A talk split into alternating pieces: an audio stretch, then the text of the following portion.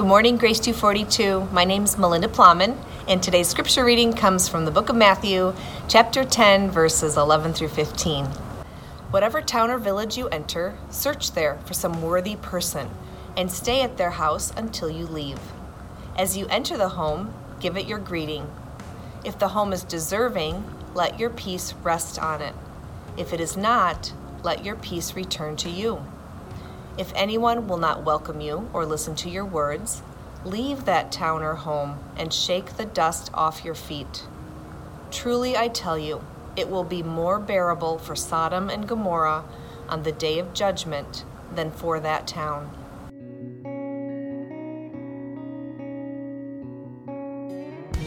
Hey, Grace 242. Back in 1991, Saturday Night Live aired a skit called The Richmeister. The skit takes place in an office where a young worker by the name of Rich has his desk located near the copy machine. And as people come to make their copies, Rich riffs on their names.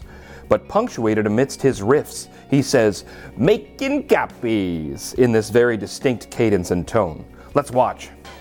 Hey, Richard, just making some copies. The Tom Man making copies. The Tomster, Tomaruski. The Tom Meister. Grace 242's mission statement is being, making, multiplying disciples. A disciple is a follower of Jesus. A disciple is a learner of Jesus. A disciple is a copy of Jesus. Making copies. And we like to map our mission statement onto the relationship triangle. The mission begins with your up relationship with God. The first word in Grace 242's mission is being. We have to be disciples of Jesus first. The mission flows out of your up relationship with God. You can't be a copy of Jesus if you don't have a vibrant up relationship with Jesus. And we just looked at how disciples in a rightly ordered relationship with King Jesus have the authority and power to accomplish Jesus' mission. The next word in Grace 242's mission is making. We want to be disciples of Jesus who make disciples of Jesus. Said another way, as disciples of Jesus, we are in the business of making copies of Jesus. Making disciples means Making copies. of Jesus. One of my favorite C.S. Lewis quotes says, The church exists for nothing else but to draw men into Christ, to make them little Christs.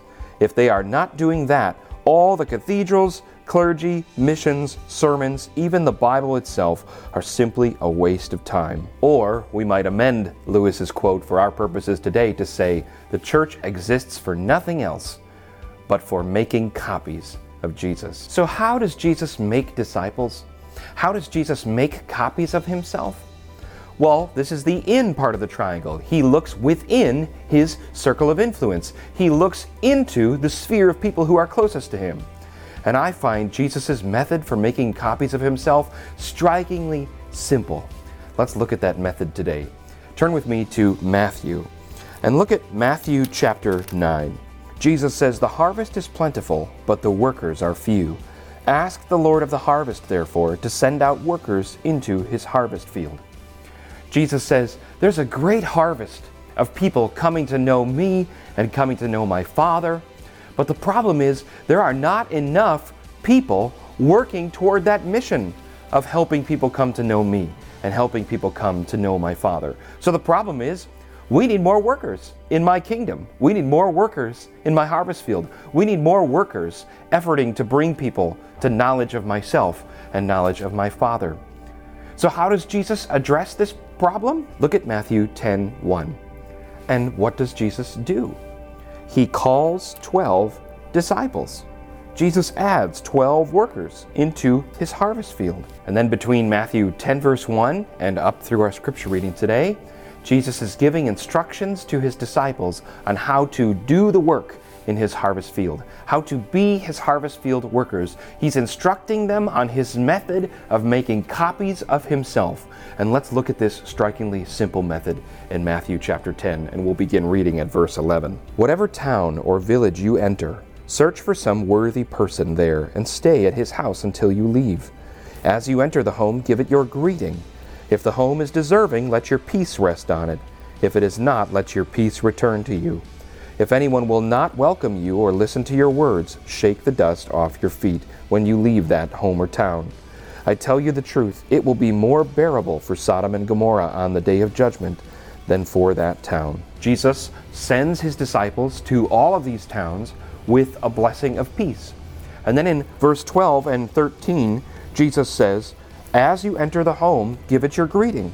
If the home is deserving, let your peace rest on it.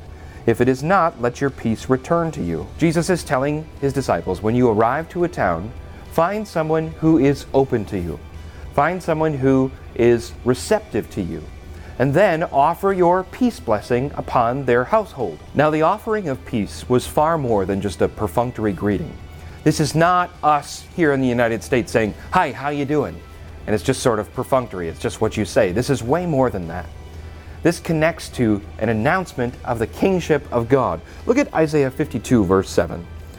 How beautiful on the mountains are the feet of those who bring good news, who proclaim peace, who bring good tidings, who proclaim salvation, who say to Zion, Your God reigns. The peace blessing was a declaration of God's rule, God's reign, God's presence, His sovereignty, his blessing and his protection over the household. There's a line in our national anthem that goes, And the rocket's red glare, the bombs bursting in air, gave proof through the night that our flag was still there.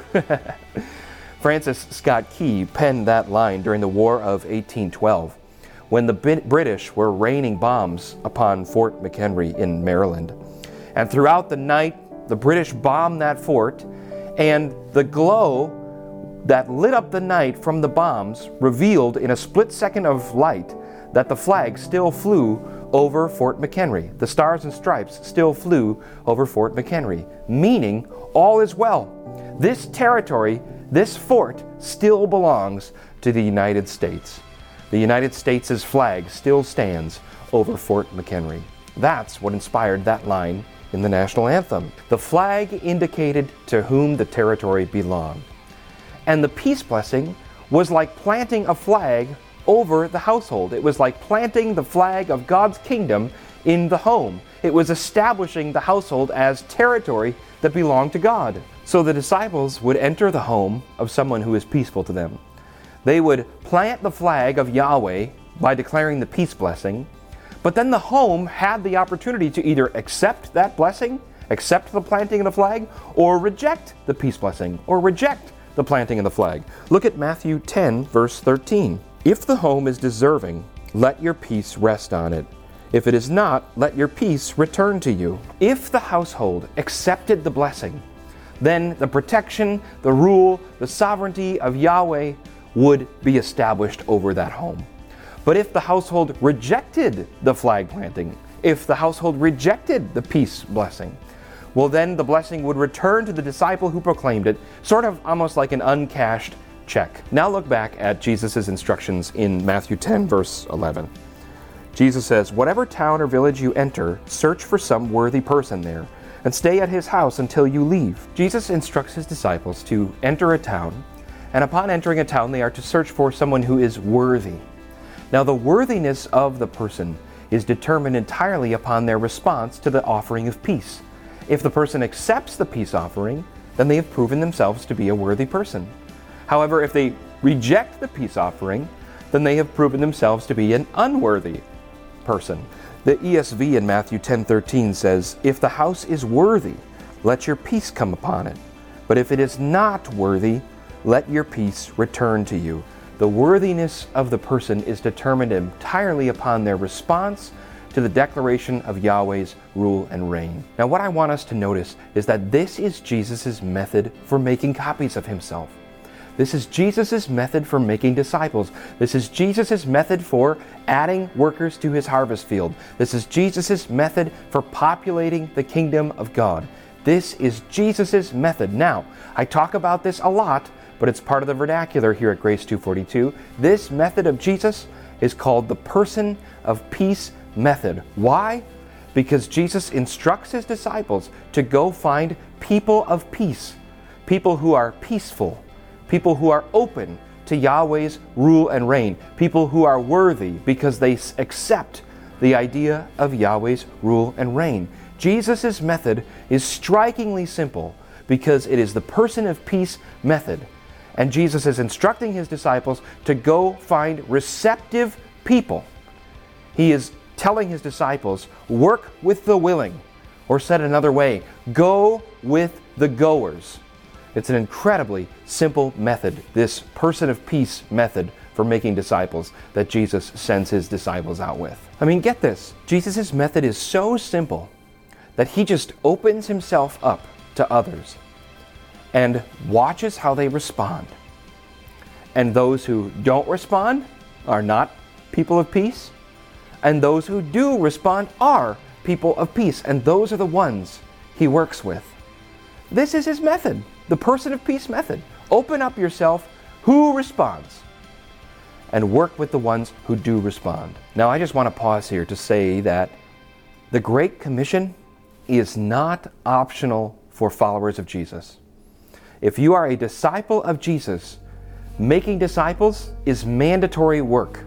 If you are a follower of Jesus, we are commanded by Jesus to make disciples. That is the mission. The mission is not optional for disciples of Jesus. To use language from our mission at Grace 242, we cannot be disciples without making disciples, and we cannot make disciples without being disciples. The two go hand in hand. You cannot be a disciple without making disciples. And to use Abrahamic language, Abraham was never intended to hoard the blessing to himself. He was blessed, but he was blessed for a purpose. He was blessed to be a blessing. He was blessed to bring the rule and reign of Yahweh to the globe, to show others who God is, to introduce knowing the God of the universe to others. That was Abraham's task. He was never to hoard the blessing for himself, he was blessed to be a blessing for others. Similarly, disciples of Jesus cannot hoard discipleship to themselves. It is mandatory that they disciple others. Disciples of Jesus make disciples of Jesus. The making part is not optional. So, if making disciples is mandatory work, well, then we have a choice to make, don't we? We can either make disciples our own way, or we can make disciples Jesus' way. If all of us as followers of Jesus, if we as a church are mandated, are commanded to make disciples, then we can either invent our own method or we can follow Jesus' method. That's the choice we have to make. And I'm just going to play my hand as strongly as I can play it right now. I'm putting my cards out on the table. I choose Jesus' method. Why am I choosing Jesus' method? Well, I'm just going to make the assumption that if it's the method Jesus uses, then it's going to work far better than any method that I could devise. And I don't even need to make that assumption. I know from experience that Jesus' method works far better than my own methods that I could devise. The times that I've adopted Jesus' method of making disciples, I have been far more effective as a harvest field worker than when I try to devise my own methods of making disciples. And even beyond experience, the Bible tells us and the Bible shows us that Jesus' method is far more effective than any methods that we could possibly devise. And so, hear me today, Grace 242. I choose Jesus' method for making disciples. I choose people of peace method. And finally, I choose people of peace method because it is so simple. Not only is it Jesus' way, not only does it work better, not only does the Bible show us that Jesus' way works better, but it's so simple. Now, when I talk about Jesus' person of peace method, one of the questions that often comes up is Bill, is this person of peace thing like a one on one thing, or is it like a small group thing? And the answer is both. I think this works well in both circumstances. I mean, Jesus had 12 disciples. I think it works well as a one on one thing. I think it works well as a small group thing, although, if you're going to do a small group, you really have to pay attention to how many are in the group. In my experience, you probably want to cap the group number at 8. You certainly want to cap it at 10, because otherwise the group gets too full. And if that's the case, if you have 10 or 12 people, then I would suggest you subdivide into two smaller groups. But I think the person of peace method works really well, both for one on one contexts or small group contexts. The time that it does not work well is with large crowds. And we see that in Scripture that Jesus did not use this method when he engaged large crowds. So I want us to ask ourselves this morning who are people of peace to us? Who is a person of peace to you? Or who are people of peace to you? Who's in your sphere of influence? Who's close to you? Who's in in space with you? Or who has the potential to be in in space with you? Who is open to you? Who is intrigued by you? Who has curious questions about who you are, what you believe, and the way you live? Who are you friends with? When you extend a peace blessing, or when you offer the hand of friendship to someone, or when you open yourself up to someone, who's someone that's going to respond to that offer? Author Mike Breen in the book Building a Discipling Culture says, Our main job is to walk through life with our eyes open and our ears listening to the Spirit as He reveals to us the person of peace He has prepared. If you have time to discuss the message in your house church today, I want you to talk about who might be a person of peace in your life. And you can go around the room and have people share. Maybe even write a name down somewhere. Maybe write a few names down somewhere. Or if you already have a person of peace, or if you're already discipling someone, or if you're already being discipled by someone or someone's, write those names down. And then when it comes to prayer time, be praying over those names that you wrote down. Be praying that those of us who don't have people of peace might find a person of peace, that the Holy Spirit might reveal this person to them. Or if you're already in a discipling relationship with a person of peace, pray over that relationship as a group. Let's lift these names up. The last thing I'll talk about in this week's message is that the elders and deacons, as part of the yearly retreat that they take in the beginning part of every year, are going to be contacting each and every one of the households here at Grace 242. And they're going to be making contact with each household at Grace 242 because we want to know two things. Number one, we want to know how you're doing personally. I mean, we've all undergone a whole lot in these past two years. I feel like I have lived an entire lifetime in the past two years. And there have been lots of challenges and lots of pain and lots of heartache and lots of hardship that all of us have had to face in the past two years. And the elders and deacons are going to be contacting you just asking, How are you, really? How have you been doing these past two years? What are the challenges you've been facing? And then one of our hopes for all this is that the elders and deacons are able to generate a new list of prayers for the congregation based off of hearing how life has been for you over the past two years. We'd love to be lifting up those prayer concerns that you have. And I can speak for the leadership confidently when I say we love having things, specific things, that we can be praying for you for as a leadership every single monthly meeting of the elders and deacons, we take time at the beginning of the meeting to pray and lift up the concerns of our congregation. So, first of all, our elders and deacons are going to be checking in on you and asking, How are you doing personally? And then, secondly, they're going to be asking you, How are you doing spiritually? As far as your faith walk, how has it been? What's alive in your faith walk? What's dead in your faith walk? What's a struggle in your faith walk? What's a story in your faith walk that we can celebrate along with the Lord? We want to hear good things too. What's God doing in your midst? How have you seen Him work? Or maybe you're going to say, I haven't really seen the Lord working, and then we can have a talk about that as well. They're going to be asking you how you're doing according to the mission. Does the mission make sense? Do you know what this means? What does it mean to be, make, and multiply a disciple? Where are you amongst those three words? Do you feel like you're being a disciple? Do you feel like you're making a disciple? Do you feel like you're able to train your disciples to multiply other disciples? Have you seen that? They might even ask you about the relationship triangle. How's your up relationship with God? How's your in relationship with God and others? And how's your out relationship with the world that you live in? They might be asking you these different questions, but they also want to know how are you doing spiritually? The elders and deacons are going to be making those calls and those points of contact with every household over the course of the next month. So expect a call from an elder or a deacon over this next month. If for some reason it's been like a month and you haven't heard from an elder or a deacon, reach out to us. You can reach out to me. We really want to make sure that we make contact with every household. We really care about you guys and we want to hear how things are going for all of you. I love you, Grace 242. I'll see you next week in part two of this message where we delve deeper into Jesus' person of peace method. I'll see you next time, Grace 242.